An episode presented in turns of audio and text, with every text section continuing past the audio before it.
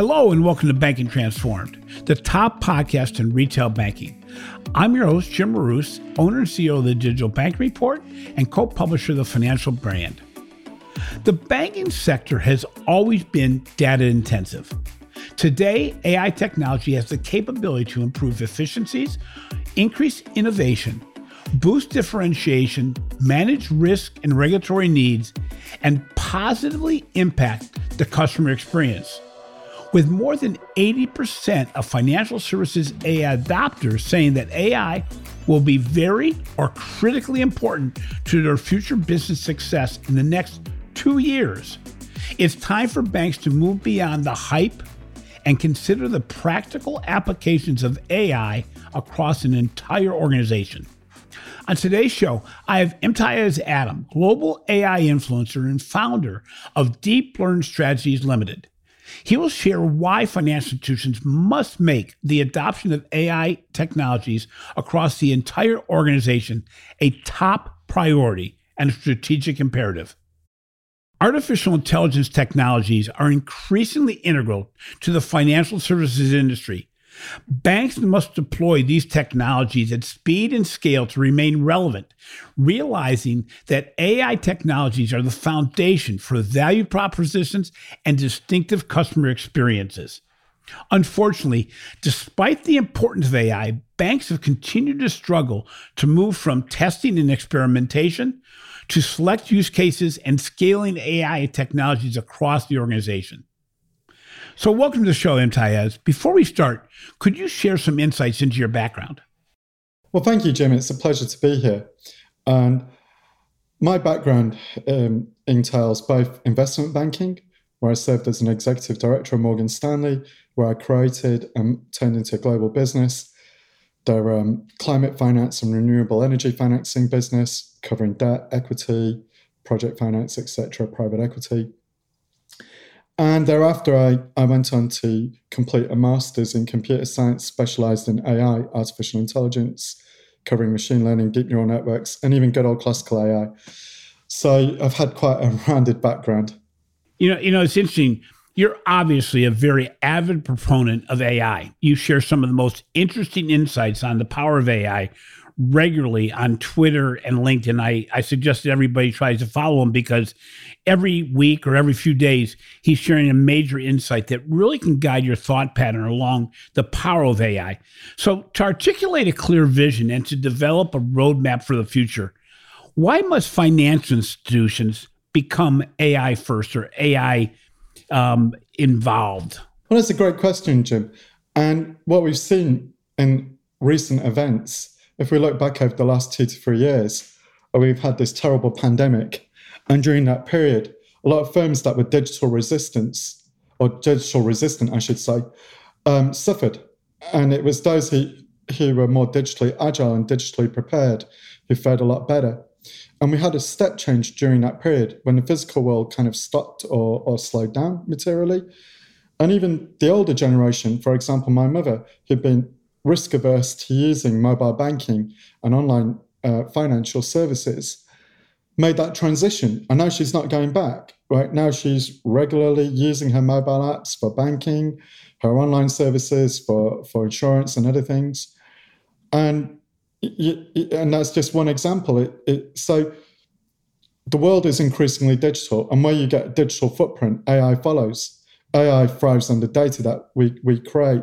And the more data we create, the more we can apply AI to enhance both the customer journey and personalized services, but also to manage risk, which is what financial institutions are all about. You know, it's interesting when you look at AI, and you've been looking at it not only from the lens of the financial services industry, but really from all industries, how would you describe AI maturity right now in financial services? You know, how how well have we transformed as an industry and how well are we embracing AI and machine learning from your perspective? So I think, Jim, that's again a great observation because we've got a real dichotomy.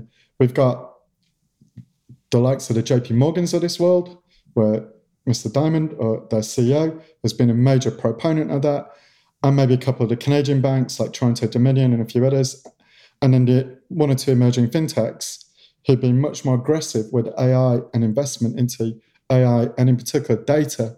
Because until you get the data right, it doesn't matter what AI algorithms you're using, because it'll be garbage in, garbage out. The AI will learn garbage and give you garbage.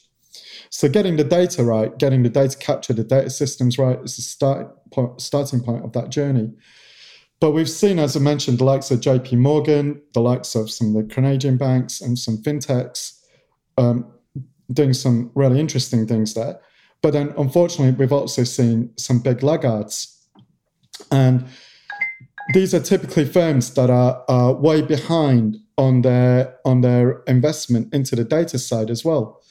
So if one hasn't invested properly into data and data capture, and if they're still running on things like COBOL, right? And yeah. it, it's funny, isn't it, Jim, that um, are studies out there that show banks are paying fortunes to retired COBOL developers to come out of retirement to put patches on their their, their systems because the younger p- generation of coders don't learn COBOL. It, you know, it's a language that they don't use anymore, right. and yet you know, it's it's not a sensible way to do things, is it? Yeah, I mean, it, it, you can't build a brand new platform on an old foundation. I mean, it doesn't work in a house, it doesn't work in data, and it certainly doesn't work in AI. You know, in the early stages, and you referenced this earlier, in the early stages of AI development in banking, the focus was really on risk avoidance and creating efficiency for the back office. How do you see AI creating revenue? How do you see it building better models for revenue generation as opposed to cost containment? Yeah, and that's a great point again. And, and you're right that um, financial institutions, and not just financial institutions, some other industries started with the application of AI towards risk managing risk, reducing costs, you know, finding those operational efficiencies, and that is an important part of the journey. And I think for a firm that's new to AI, start small, learn, you know, learn how the technology works, make it work, prove its value, and then scale it from there. But as you point out, the holy grail, if you want, for, uh, as a good a good analogy, if you like, is really taking AI to enhancing the customer experience and generating revenue from it. And there, of course, a good proxy would be the big tech companies the likes of your Googles, the likes of your ByteDance and TikTok, the likes of your um, Microsofts who own LinkedIn, etc. Who so your social media giants, your, your Amazons, and the big e-commerce platforms. These are firms that have applied AI very effectively to targeting, uh, you know, tailored experiences to customers. I think the challenge with banking, of course, is that the consequences are greater, and it's for things like banking and healthcare relative to social media and you know digital media and e-commerce. Because if you get an algorithm gives a bad result, maybe because of some faulty data in the training, it recommends a shirt that you don't like, or it recommends a jeans when you want a, a, a jacket or whatever. But no one dies, and there's no financial loss. And of course, when you come to financial services or healthcare, there are real world consequences. So I think I understand why there's been a degree of risk aversion, but I think the next stage now is scaling AI, getting the data right, getting it ready to really grow into these customer services. As things like the metaverse develop, the metaverse, say, let's say two years from now, when glasses really take off as 5G scales, people are going to go for hyper personalized AI driven experiences right? So, so I think the next two years are going to be really exciting, where we go into this world, as you point out, where AI becomes more and more about revenue generation and creating these personalized experiences to the customer. Well, it's interesting because the whole concept of revenue generation, from my perspective, is really about value transfer. It's really about if the financial institutions can use AI to build better experiences, to build better recommendation engines, and can do what's being done in retail and travel and hospitality. What's two things happen. Number one, you're meeting customer expectations because because the consumer has seen it elsewhere, they expect it from their financial institution. But just as importantly, if the bank or, or credit union does this well, then the consumers can be more apt to pay more for those services, less likely to leave them. There's greater loyalty and greater revenue generation. Excuse me. So I think when we look at it in the context, you know, there's a there's a tremendous upside that even the biggest financial institutions who we've had on the show before say, you know, we're really lagging. We're not really where we need to be, especially when it comes to recommendations engines that that you can look at what a consumer has done, not just transactionally, but in the whole of their life from what you can get from the outside world. We're not really responding to that very well. You know, on the other side of that revenue generation is really looking at unrealized opportunities. How can AI help in the innovation field, in the help in the whole idea of both the speed and the deployment of insights for the innovation cycle? Uh, again, great insights. I mean, if you if you think about it, Jim, as you're putting it, uh, and where you're alluding to, is that financial institutions have a lot of potential understanding of their customers. They can see their customers from a 360 perspective. And what do I mean by that? I mean, they see the totality of what their customers are spending on. So they understand what uh, you know what where their customers want to go and spend, what major items they're buying, and they can often start correlating and understanding what they might want to be buying next or what their missing things are. So if they can see that somebody's buying an airline ticket, have they got the right insurance in place? If they can see that somebody's getting maybe spending a bit too much. Um, you know, they could offer some kind of financial health signals to them to, to make them aware of, you know, if you're carrying at this rate, you're going to go broke or be in financial distress. So there are a lot of ways that financial institutions can start using AI and predictive analytics from the AI side, forecasting the future and trying to help the customer along a journey. So that's one element. The other, the other thing, though, Jim, as you pointed out, is that well, for some firms right now, AI might be viewed as a nice to have, a luxury. Two to three years from now, it's going to be if you don't have it, your yeah. customer probably won't be with you anymore.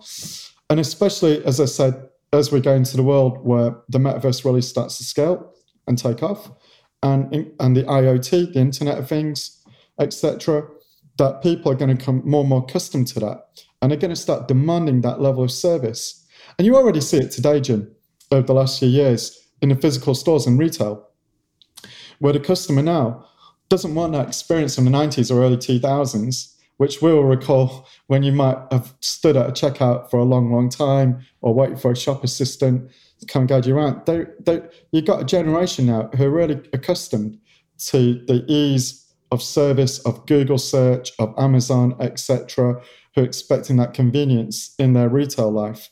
And increasingly, apart from the retail banking side, it's also going to grow across even the corporate banking and the capital market side, where AI has only in its infancy and making inroads. So when you go all the way across the value chain of the financial services, it's going to go right through there and really affect the, the customer interaction. You know, we've talked about all these benefits of AI. Yet the deployment and the application, the building of AI and machine learning um, platforms has really not kept pace. What obstacles, from your perspective, what obstacles are preventing banks from deploying AI at scale? What what's getting in their way? Yeah, that's a that's a very good point. And if you go if you go back four or five years ago, around 2017, 2018, even 2016, I'll be honest with you, it was difficult to build these deep neural networks and large complex models. So when we look at, for example, the customer experience, some of the important areas there are things like language, natural language, and the ability to do good things with text and with voice, etc. And there were a lot of toy models out there, and they seemed exciting, but they were hard to scale when you tried to put them into big production environments. And the other thing is with natural language is that there are a lot of models out there that you can use, but they're trained on general language. But when you come to finance, you need to make them finance specific. So, for example, a lot of the work that I did with my team, and sometimes people say, Oh, you disappeared from social media for a while. What are you doing? But that's because, as you know, Jim, I'm actually working with my team building actual AI models, right? Or machine learning models or deep neural networks. And um, for example, we built something for finance where we tailored the language. Um, and I had to sit with the team as a domain expert in finance. And we made some over 50,000 examples sitting on the screen labeling the relations between for finance specific information. And that took two months to do, 50,000 examples, and then train the machine on that. And now we've got something very bespoke and customized. We, we used a, a baseline model that was trained, trained on general language. And then we, without trying to get too technical, we, we did something called fine tuning or transfer learning on a smaller data set that was specific to finance. But if I made bad errors on the inputs on the finance side, then the model was also going to learn garbage. So you had to be careful and keep on testing it again and again. So it does require working closely with bringing engineering experts in, data scientists, and finance expertise together, bringing that you know cross-purpose team in, so that there's clarity on what the objective is, what you're trying to deliver, and what data you're going to work with, and what you want to, as we said, your end goal is, and then working as a team to to to build that. And yeah, it is hard work. It's got better from where it was four years ago, but you still have to do a bit of hard work on that. So look, let's be realistic. At times, it is slightly painful still, but it's a lot better than it was four years ago. In our research, also, we see that in many cases, financial institutions lack a clear strategy as to how to I- implement a data and AI strategy. You know, just the not having a strategy is, a, is obviously a big problem. Also, obviously, without anybody doubting this, the lack of a, a, strong core technology and operating models that are outdated really work against you because if you can't build something from a strong foundation again your output as you've mentioned a couple times here is not going to be strong. And then you know on top of that we have an inadequate talent supply. Uh, the reality yeah. is it is very difficult to find the right talent available. With these things in mind should the majority of financial institutions be working to engage third party organizations to help with their data and AI strategy that can really get them up to speed quickly, but also can transform them in an agile way so that they can keep up with what's going on in the marketplace? Yeah, again, um, fantastic insights. Let, let, let's start with the, the, the starting point is that it all t- starts with the top management. It all, it's all about the C management. And culture, culture is the most powerful thing in a company and it's often also it can it can be fundamental to the, the successful features of an organization, but it can also be fundamental to the barriers and the barriers to change um, for an organization. So if a firm, be it a credit union, uh, a retail bank, or an investment bank, is going to go down the pathway of becoming a data driven, analytics driven, AI orientated company, that has to be sponsored from the very top management, from the CEO and the C team, have to take the ownership and give that sponsorship through there.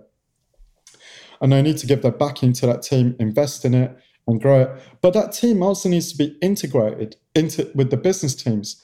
So when you look at Gartner and, and some of the reports they've done and other leading firms out there, and I think you were alluding to this, Jim, is that where they show where AI, machine learning, or data science projects fail is this lack of clarity and objective. So your technical team can build something that's technically solid, but it doesn't solve any buzz, business or customer problem. Because the business team and the technical team or the data science team didn't understand each other. So if you don't have that um, cross team, you know, cohesion and collaboration, then it's going to go wrong. So it needs to be sponsored by the C team, and these teams need to work together and they must not view each other as competitors or rivals. Rather, what the business team have to view and understand, and the data science team have to also make the business team understand, is that they're there to help each other. That the data science team that are there to give tools to the business unit that, as you pointed out, could generate enhancements in marketing and customer retention and customer growth and revenue. So, but they have to understand each other so that's a key thing. Then, as you pointed out, the talent, invest in people. It's not going to happen overnight. You're going to grow that team, nurture it, give it support, and then scale it internally. So these are important routes. Now, if you want very quick um, fixes, then if you want immediate solutions, then yes, you are going to have to look to third party solutions. And you probably are going to have to look to third party firms to come in and help you. But be careful who you go for because again, um, you know, the, a lot of people say they do AI, but when you look carefully at what they do, it isn't really AI. Um, so try to make sure that they have genuine expertise in the field and also that they understand your domain, um, which here is finance. So, can they bring solutions that are going to actually help you from the business side? So, and it's probably going to be a mixed approach whereby some solutions you will go for external parties to come in and help you, and some you'll try to build internally and, and, and nurture that. But it all starts with the C team. You know, it's interesting. You, you while you're based in London, you've really taken on a global view. You're an observer of basically all regions in the world around where they are as far as AI, which industries are doing the best, and what's going on in the financial services industry. If you're going to give a couple examples of organizations that are that you believe are financial institutions that are really doing well in the utilization of data and AI, who would be a couple leaders? Because I get this asked all the time with me where people say, okay, but who's doing this well? And I take yeah. a stab at it, but you you're really looking at it from a, a, somewhat narrow lens, looking at who's doing the best in data and AI. What are some institutions that really stand out to you? So I think I think a couple of the Canadian banks have, have really made big investment. Um, they've they they look to get away from the COBOL infrastructure to go for modern data infrastructure and to really um, try to experiment with AI and and you know have that creative element. And what they do is they create sandboxes, they create research teams, and they let them get on with the experimental side. Uh, and then see how they can operationalize it later. And it, so there you're looking at the likes of Toronto Dominion, Royal Bank of Canada. I think those guys have done some really great work. So kudos to them. And then of course Jamie Dimon, JP Morgan has been a big, big advocate. They look, I mean, there are rumors sometimes of cultural issues that the machine learning people sometimes get frustrated and leave. They they prefer going back to that more creative Silicon Valley mentality. But of course, the bank, fortunately or unfortunately, whichever way you look at it, is always going to be much more tightly regulated than um, a Silicon right. Valley major.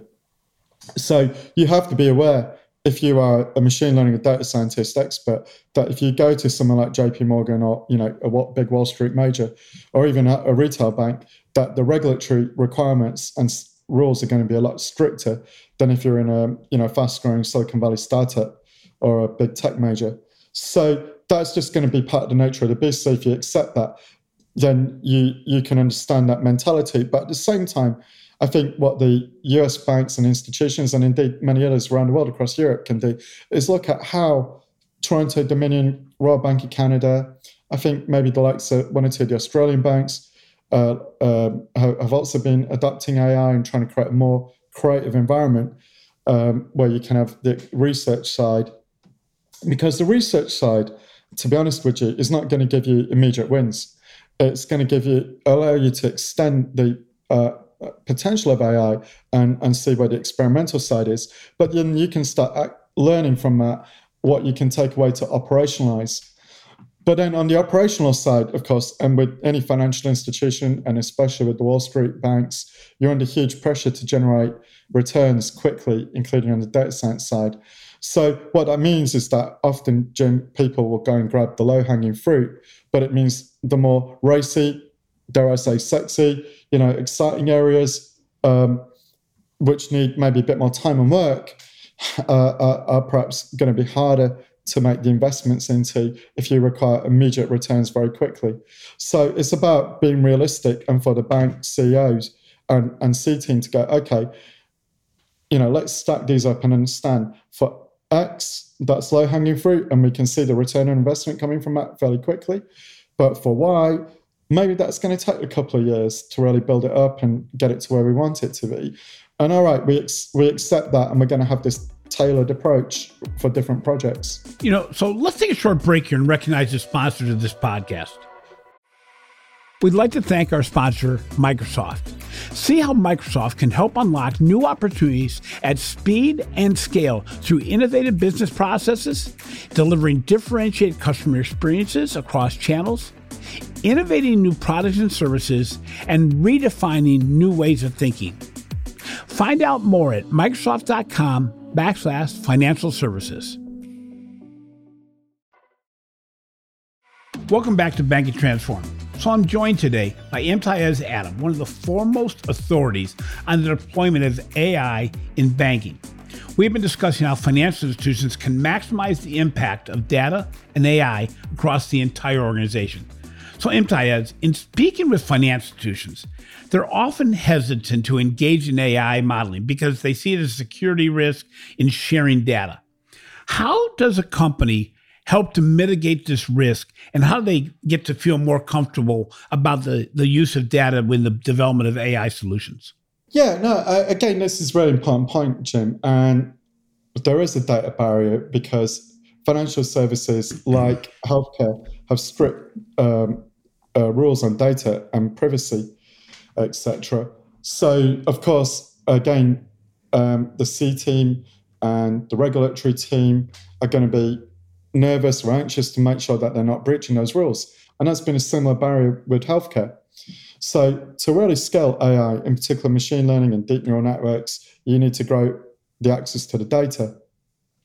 So, how do we get around that? And I think there are two, there are three ways. One, again, as we mentioned, getting more modern, getting investment into more modern da- data systems, more modern languages, etc., and databases, so that we can effic- understand what we have and efficiently scale it. Second is the new techniques. I don't want to get too technical here, but there's one known as federated learning with differential privacy, which I think is going to be very important in the future, and not just in banking and in healthcare, but also in things like the IoT and the metaverse as it scales into our homes in the future. And maybe you don't want Mr. Zuckerberg, not not saying he would do this, but you don't necessarily want him to see everything that you might be doing when you're wearing uh, AI-enabled uh, augmented reality or virtual uh, glasses, etc., mixed reality glasses, right? so uh, in your home. Now, these techniques learn.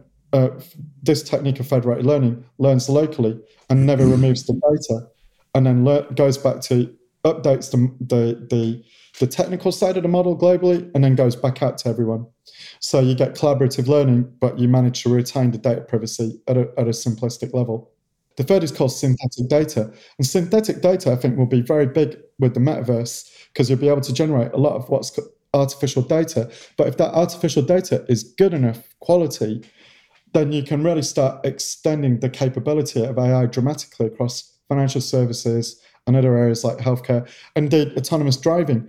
Uh, there, there, there's some startups now, AI startups, that are doing huge scaling uh, uh, uh, using the metaverse and virtual reality to create a lot of new scenarios for um, autonomous vehicles and robots to get them to keep on learning dynamically new situations. You know, it's it's interesting. A lot of people believe that AI means replacing humans. But that's not really the case. I mean, you still need humans involved in the process. So, what roles do humans play in the research and operation of AI? Uh, so that, again, Jim, is a very good point. Um, when you look at the first stories that I won't give the names, but some of the consulting firms are putting out in 2017, 2016, 2018, around that time, mass unemployment by 2020 uh, uh, from AI it didn't happen. We did have a, a spike in unemployment that came from COVID, uh, but we didn't have, and the physical world shutting down for a while. But it wasn't AI causing. Now, many of the firms are saying, oh, well, yeah, AI will cause some job losses, but it will cause more of a net gain in jobs. So, in actual fact, what it does require, though, the points you were pointing out, which is investment into skills training. And that doesn't mean you turn everyone into a coder, because a lot of the opportunities will be on you know digital marketing digital media the creative side what ai does what machine learning does is it allows us to crunch the data in a way that even a huge army of human analysts would struggle because we're creating so much data now with such high velocity and um, veracity, which is a different types of data and volume. You know, um, so it's very hard for humans to keep up to speed with that, even a huge number of hum- army of humans. So the machines are very good at doing that very quickly with AI, and they can find hidden patterns in the data, and then you can give it to a marketing team, a digital team, a finance team to go and action at you know the findings and do the targeted uh, um, interactions with the customer. So th- these are just a few examples of how you can col- get machine to human collaboration for win-win scenarios. Their techniques, again, I don't want to get too, too technical, but there is known as transformers. So transformers with self-attention that are revolutionizing AI right now or deep neural networks. And that's why language has really extended dramatically from where it was three or four years ago, and why you're seeing big improvements in things like Google, um, you know, Google um, Translate and and some of the voice systems and some of the uh, you know translation services and indeed text analytics from where they were three or four years ago. And now, as I say, it's about making it specific to areas like finance and healthcare so that you can scale them within those areas. How will AI be a differentiator for those organizations that really embrace the concept? I mean, what what is the biggest difference that you'll be able to see between those organizations that embraced AI and are on the front end and those that are the laggards? So, Jim, you, you've already pointed that out. The world that we'll be in two to three years from now will be all about hyper personalization, and customers are going to expect that automatically. Um, and so, those who've invested into AI properly and their data systems are the ones two to three years from now, they'll be off, able to offer that hyper personalized service and customization to their customers. And whilst today that might seem like a luxury, two to three years from now, it's going to be a necessity. So I would say it's important to invest in that journey now. And finally, you know, you you're looking at the broad sense of AI and machine learning and even getting out of the financial services because eventually it's all going to start being used similarly. What is your overall prediction as to what's going to happen with AI and machine learning in the midterm? So, so in the midterm, Jim, AI, is, uh, as we pointed out, AI is going to grow beyond social media, beyond digital media, etc., and e-commerce and come into the real world sectors more and more, what I call the real world, which is financial services, which is healthcare, uh, transportation, etc., etc., and especially with the scaling of the Internet of Things.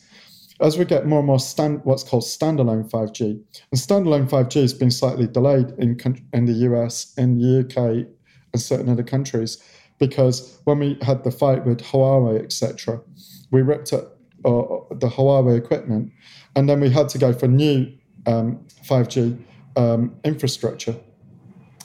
So that slightly delayed what's called standalone 5G because often uh, the 5G t- over the last year or so was piggybacking off 4G infrastructure. So the real magic is going to happen as we get more and more of this standalone 5G in the US and elsewhere, in the UK, etc. And that's what's starting to happen now because that will enable um, a big transformation in device connectivity because often 4G networks are, are, close to maxed out in capacity and they struggle. But when you get to standalone 5G, you can get this huge uh, um, um, gain in the number of devices per, per unit, per square mile, per square kilometer, whatever, that you can add onto the network. So you can add huge number of uh, machines that communicate with each other, and you get very low latency as well, unlike 4G. And that will enable things like virtual reality and augmented reality or mixed reality that struggle with 4G because of something called latency.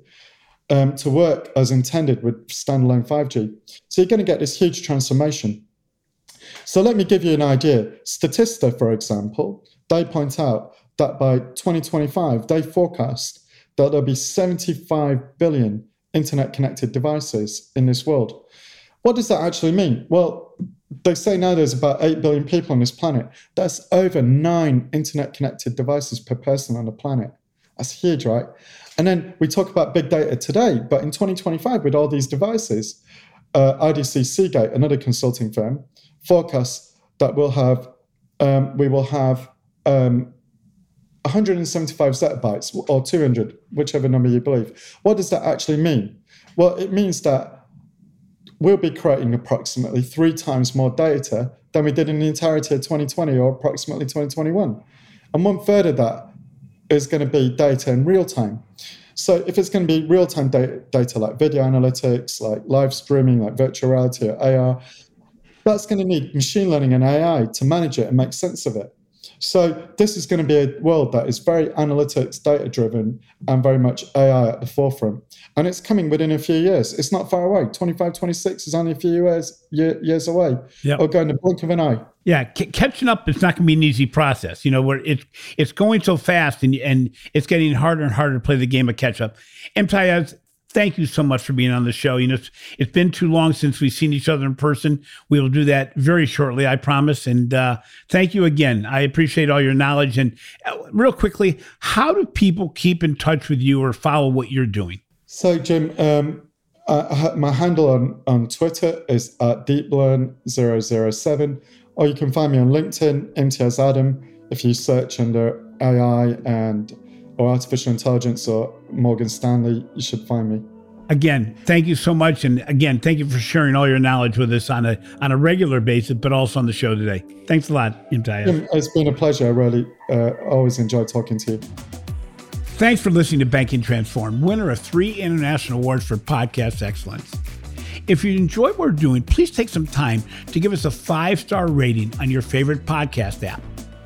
In addition, be sure to catch my recent articles on the financial brand and the research we're doing for the Digital Bank Report. This has been a production of Evergreen Podcast. A special thank you to our producer, Leah Haslage, audio engineer, Sean Earl Hoffman, and video producer, Will Pritz. I'm your host, Jim Marous. Until next time, remember AI is neither good nor evil. It's a tool, it's a technology for all of us to use.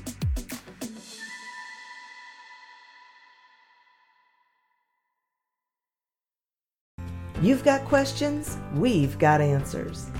Business leadership, ownership, and sales can be challenging. Tune into the Accelerate Your Business Growth podcast to learn from the world's experts. Join me, your host, Diane Helbig, as I chat with people who have expertise in various areas of business. You'll enjoy the lively conversations that are focused on providing you with the ideas, tips, and suggestions you need to realize greater success.